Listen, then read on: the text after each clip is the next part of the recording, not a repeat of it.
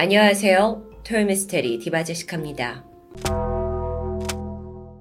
토미에서 다루는 이 스토리들 중에서 개인적으로 가장 반신반의하는 주제는 UFO가 아닐까 싶습니다.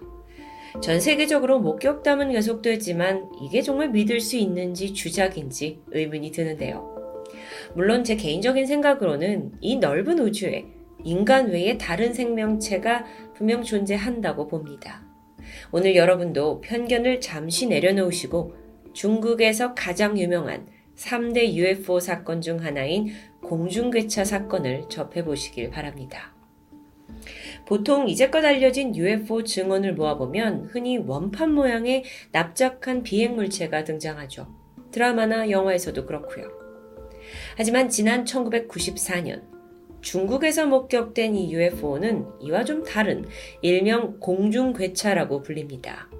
우리말로 해석하자면 공중에 나타난 괴상한 트럭 또는 기차를 의미하죠. 이 사건은 객관적으로 현장을 고증할 수 있다라는 점에서 엄청나게 주목을 받았습니다. 게다가 무려 37명의 증인이 남아있는 UFO 목격담 치고는 굉장히 사실적이라 전 세계적으로도 큰 화제가 되었는데요. 1994년 12월 1일 중국 구이저우성 바이윙구에 있는 도계 산림 농장. 그날 밤 여기에 살던 현지인들은 평생 지울 수 없는 아주 기이한 경험을 하게 됩니다. 새벽 3시 모두가 곤히 잠든 시각에 인근에 살던 주민 왕밍잉 씨가 난데없는 굉음과 강한 불빛에 잠에서 깨어나게 돼요. 무슨 일인가 싶어서 밖을 내다봤는데 순간 눈앞에 펼쳐진 광경에 정말 어리둥절했죠. 거리가 그렇게 멀지 않은 저쪽 하늘에 두 개의 강한 불빛이 공중을 배회하고 있는 겁니다. 단숨에는 그게 뭔지 알 수 없었어요. 그래서 그냥 바라만 보고 있었는데 의문의 불빛은 소나무 숲 상공을 날아서 동북쪽에 있는 두라잉 차량 공장 방향으로 사라졌습니다. 이게 헛것을 단순히 본 거다라고 할 수가 없는데 이 비행밀체가 당시에 굉음을 엄청난 굉음까지 동반했습니다. 그 소리가 마치 진짜 거대한 기차가 지나가는 것처럼 쿵쾅쿵쾅 거렸다고 해요. 게다가 이걸 본 사람은 왕 밍잉 씨만이 아니었습니다. 독일 산림농장 관리자 중 한 명이었던 천 씨. 그는 당시 야근 중이었습니다. 동료와 함께 인근 순찰을 돌고 실내에 들어와서 차를 마시면서 쉬고 있었죠. 근데 갑자기 하늘에서 우박을 동반한 소나기가 내리는 겁니다. 그리고 조금 후에 밖에서 갑자기 엄청난 굉음이 들려와요. 천 씨에 따르면 그 소리가 마치 인근에 있는 알루미늄 공장에서 그 재료를 실, 많이 싣고 오르막을 가는 증기 기관차 소리와 비슷했다고 합니다. 묘사가 어렵지만 또꽤 상세하죠. 잠시 후에 그 기차 소리가 점점 가까워졌고요. 곧이어 마치 문 앞을 지나가는 것처럼 아주 근거리에서 들렸다고 해요. 천 씨는 두려움 반, 호기심 반으로 밖을 내다보게 되는데 소나무 숲 대지에 환한 불빛이 막 비춥니다. 이 빛이 너무도 밝아서 자기가 머물고 있던 이 실내까지 전등을 켜는 것 같았죠. 그러니까 그만큼 불이 전반적으로 다 밝히는 겁니다. 그리고 나서 얼마 후에 불빛이 서서히 멀어지는데 그 속도는 그렇게 빠르지 않았다고 진술합니다. 목격자는 더 있습니다. 이 산림 농장에서 전기공으로 일하고 있던 찐 푸어 씨. 그는 이날 여러 친구들과 밤 늦게까지 마작을 하던 중이었어요. 그리고 역시나 이 광경과 소리를 생생하게 듣고 목격했죠. 그는 지난 진술과 마찬가지로 창밖으로 두 개의 불빛을 봤습니다. 그의 기억으로는 하나는 약간 전구같이 노란색이었고 나머지 하나는 주황색에 가까운 붉은 빛이었어요. 굉음이 들렸고 지붕이 흔들리기까지 했죠. 그래서 천장에서 흙먼지가 떨어졌습니다. 그래서 친구들이 다 같이 놀래서 마작을 하다가 멈추고 그 테이블 밑으로 숨었을 정도라고 해요. 지진인가 싶어서요. 또 다른 목격자. 주민인데요. 호기심이 발동해서 이 모든 상황을 겪고 뭔가 싶어서 밖에 나가보려고 했죠. 그런데 어찌된 일인지 문이 단단히 닫혀서 아예 열리지가 않습니다. 이 느낌이 마치 외부에서 아주 강한 힘으로 문을 막고 있는 것 같았죠. 정말 이날 경험한 이 현상들은 그들이 살면서 단 한 번도 겪은 적이 없고 본 적이 없는 기이한 것들이었습니다. 그렇게 그날 밤이 지났고 다음 날이 되어서야 주민들이 하나둘 나와서 주변을 살펴보기 시작했죠. 그리고 깜짝 놀랍니다. 이 비행 물체가 이동했던 소나무 숲, 그곳을 울창하게 소나무가 덮고 있었거든요. 그런데 나무들이 다 기이하게 쓰러져 있는 겁니다. 하룻밤 사이에요. 참고로 중국에서는 토지 면적 단위로 묘를 사용합니다. 그래서 이 묘, 이 농장이 400묘, 그러니까 8만 평 정도였는데요. 월드컵 경기장 수십 개에 달하는 거대한 곳이죠. 그런데 이 드넓은 곳에 나무들이 그냥 힘없이 쓰러져 있어요. 이걸 자연적으로 설명하자면 무슨 토네이도가 지나간 것 같은 느낌이죠. 근데 양상이 다릅니다. 좀 더 자세히 살펴볼까요? 소나무들은요, 뿌리에서 1.5m, 2m, 딱 요 정도 높이에서 잘려 있어요. 아주 강한 힘으로 잘려 있죠? 이건 분명 인간의 힘은 아닐 겁니다. 뿐만 아니라 농장의 한쪽 지역에서는 지금 사진 보이시죠? 마치 힘없이 뭐에 눌린 것처럼 다 한쪽 방향으로 나무가 쓰러져 있습니다. 여러분 사진 자세히 보시면 그러니까 중간중간 이렇게 그냥 베인 채로 솟아, 솟아 있는 나무도 있죠. 근데 대부분 다 한 방향으로 누워 있습니다. 아니 이게 어떻게 가능한 일일까요? 심지어 이런 피해를 입은 건 독의 삼림농장만이 아닙니다. 그 인근에 있던 두라잉 차량 공장, 부지 담장이 쓰러졌고요. 지붕 날라갔고 창문 다 깨졌어요. 심지어 강철 기둥이 있었는데 그게 단면이 잘려 있어요. 근데 또 그 단면이 마치 기계를 사용한 듯 아주 수평으로 정교하게 잘려 있었다는 점도 이상했죠.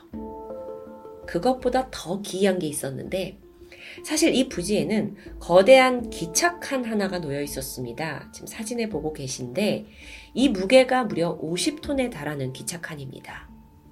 근데 그날 밤 이 기차 컨테이너가 무려 20m나 옮겨져 있어요. 이 사진을 지금 보고 계신데요. 이게 뭐 그럴 수 있지 않냐. 내리막으로 이렇게 내려가면서 내리막이 아니라 오히려 경사가 있는 오르막을 거슬러서 이동한 모습입니다. 하, 이상하죠. 이 마을에 정말 기묘한 현상이 나타났다라는 소식이 전해지면서 발빠르게 지역 기자들이 먼저 모여들게 됩니다. 그 중에 구이 양만보 신문사에서 일하던 로 원숭 기자. 그는 현장 곳곳을 사진기로 꼼꼼하게 찍어뒀어요. 그리고 신문사로 돌아와서 그 사진을 현상하게 되는데 믿을 수 없는 일이 벌어지죠. 사진이 대부분 훼손된 겁니다. 이상했어요. 많은 사진을 찍었는데도 불구하고.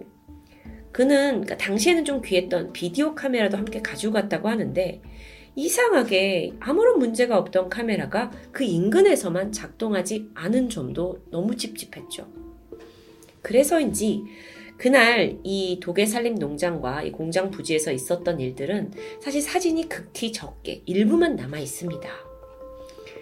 이후에 각종 언론사들이 이 사건을 뭐라고 부르냐면 공중 괴차 사건이다 라고 이름을 붙이게 돼요. 워낙 목격자도 많고 또 사진 증거들이 뭐 몇 장이지만 남아있기 때문에 중국 내에서 빠르게 번졌을 뿐만 아니라 홍콩, 싱가포르로도 퍼져갔고요. 결국 전 세계 130여 곡 신문사에서 앞다투어서 취재를 하게 되죠. 열기가 대단합니다. 자, 그럼 도대체 여기서 벌어진 이 이상 현상들을 어떻게 설명할 수 있을까요? 일단 전문가들은 자연재해의 무게를 뒀습니다. 나무가 꺾이고 50톤 기차가 옮겨진 일은 토네이도 위력이라면 충분히 가능한 일이었죠. 특히나 중국 과학탐험협회 까오 교수는 이날 밤 농원과 공업단지를 휩쓸고 간 게 하향 격풍이다 라고 정의했습니다. 하향 격풍이라는 게 아주 강한 하강 기류를 말하는데요. 주로 비가 올때 지면으로 차가운 공기와 비가 쏟아지면서 공기가 굉장히 빠르게 움직일 때 발생을 한다고 해요. 그때 바람의 속도가 뭐 시속 120km를 넘을 만큼 아주 강력한데요. 그래, 이걸로 설명이 되나 싶지만 문제는 그날 기상국의 자료에 이 지역의 토네이도 관측 기록이 전혀 존재하지 않습니다. 이와는 반대로 UFO 연구의 관계자들은 이 주장을 정면으로 반박했죠. 이 지역이 애초에 고원지대인데 여기에서 토네이도가 쉽사리 형성될 수 없다는 겁니다. 실제로 역사상 이 지역에서 토네이도가 관측된 적은 단 한 번도 없었죠. 게다가요, 여러분. 대부분의 나무가 이렇게 일정한 방향으로 또 일정한 높이에서 꺾여 있는데요. 이걸 자연재해라고 보기에는 사실상 쉽게 설명이 잘 안 됩니다. 심지어 일부 나무에는 약간 불에 탄 자국까지 발견돼요. 그러니까 바람의 영향만이 아닐 수 있다는 거죠. 아, 그런데 더 미스테리한 점이 있습니다. 이 농장 주변에는 소나무 숲뿐만 아니라 비닐하우스도 다수 퍼져 있었어요. 그런데 이것들은 밤새 아무런 피해도 입지 않았죠. 토네이도가 비닐하우스는 피해가고 단단한 소나무만 꺾었다? 설명이 되지 않습니다. 사실 이 현장을 상공에서 본다면 더 미스테리한 점이 발견됩니다. 피해 구역이 마치 무언가 착륙한 것처럼 혹은 거대한 점을 찍어 놓은 것처럼 이렇게 4개의 구간으로 나뉘어져 있죠. 이 사진 속에 동그라미 쳐진 부분이 바로 피해 지역입니다. 여긴 엉망이에요. 하지만 바로 옆에는 아무렇지도 않았죠. 지상에서 본 사진인데요. 지금 보시는 것처럼 앞에는 나무가 쓰러지고 난리가 났지만 그 경계만 지나서 몇 미터 앞은 소나무 숲이 멀쩡합니다. 이러니까 이걸 자연재해로 보긴 좀 어색한 겁니다. 그래도 이걸 최대한 과학적으로 풀려는 사람이 있었어요. 구이저우 과학원에서 엔지니어로 일하던 마슈안 씨. 그는 이 문제의 비행물체가 아마도 군에서 개발 중이던 신식 비행기가 아니냐라고 추측합니다. 그 신종 비행기가 헬리콥터처럼 수직으로 이륙 착륙을 할 수 있는 기종이라는 건데요. 그러면 주변에 굉장한 하향 기후가 생겨서 이런 피해가 발생할 수 있다라고 앞뒤가 설명이 되죠. 근데 마침 이 비행기가 불시착을 시도했고 숲에 막혀서 실패했고 뭐 그렇게 오르락 내리락 하다가 결국 여기에 피해를 주게 된 거다라는 예측입니다. 어, 그러고 보니까 당시에 엔진 그 거대한 굉음이 들렸고요. 이게 뭐 증기 기관차 소리 같다라는 말이 있었죠. 헬리콥터 소리하고 비교해 보면 뭐, 뭐 언뜻 비슷해서 그걸로 착각할 수도 있을 것 같습니다. 그런데 1994년 중국이 그런 비행기를 이 산속 마을 근처에서 개발 중이었나 아니면 시험 운행 중이었나 또 아니었죠. 아, 이거 너무 좀 지금 끼워 맞추기 식인 것 같은데요. 결국 이 모든 것은 다 가설, 주장으로만 남게 됩니다. 그렇게 희대의 미스테리가 된 독일 산림농장 공중괴차 사건. 시간이 지나서 지난 2006년에 중국 UFO 연구회에서 새로운 폭로를 하게 됩니다. 그러면서 이 사건이 다시 수면에 떠오르는데 그들 주장에 따르면 이 사건이 벌어지고 두 달 후인 1995년 2월 9일에 그 드라잉 차량 공장에서 또 한 번 비행 물체가 목격됐다고 합니다. 그날 또한 경비원을 비롯해서 여러 명의 목격자가 있었죠. 그리고 이번에 목격담이 더 구체적이에요. 그 미확인 비행 물체는 녹색의 거대한 사각형 구조였는데 마치 큰 트럭 같았다고 해요. 근데 이번에는 전과 다르게 별다른 소리 없이 아주 천천히 상공을 날았다고 하는데 이거 거짓말 같지 않나요? 그런데 실제로 이 비슷한 내용이 중국의 공군 레이더에도 포착됩니다. 미확인 물체가 있었던 거죠. 하지만 당시 정부는 이 사실을 기밀에 붙이게 되는데 심지어 관련자들한테 이걸 밖으로 나가게 할 경우에 국가 최고 기밀을 누설하는 것과 동일하게 아주 엄중히 다스리겠다고 협박합니다. 그러고 보니까 미국에서 제일 유명한 UFO 사건 로스웰 때도 정부가 그렇게 많은 걸 은폐하려고 했는데 정부는 뭐 이렇게 감추는 걸 좋아하는지 모르겠습니다. 어쨌든 중국 UFO 관계자들에 따르면 이 사건 현장에 한 번이라도 가본 사람이라면 이게 결코 자연 현상이라고 이해할 수 없다라고 강력히 주장합니다. 그러니까 너무 가보고 싶죠. 흔히 UFO의 흔적이라고 불리는 서클이 있습니다.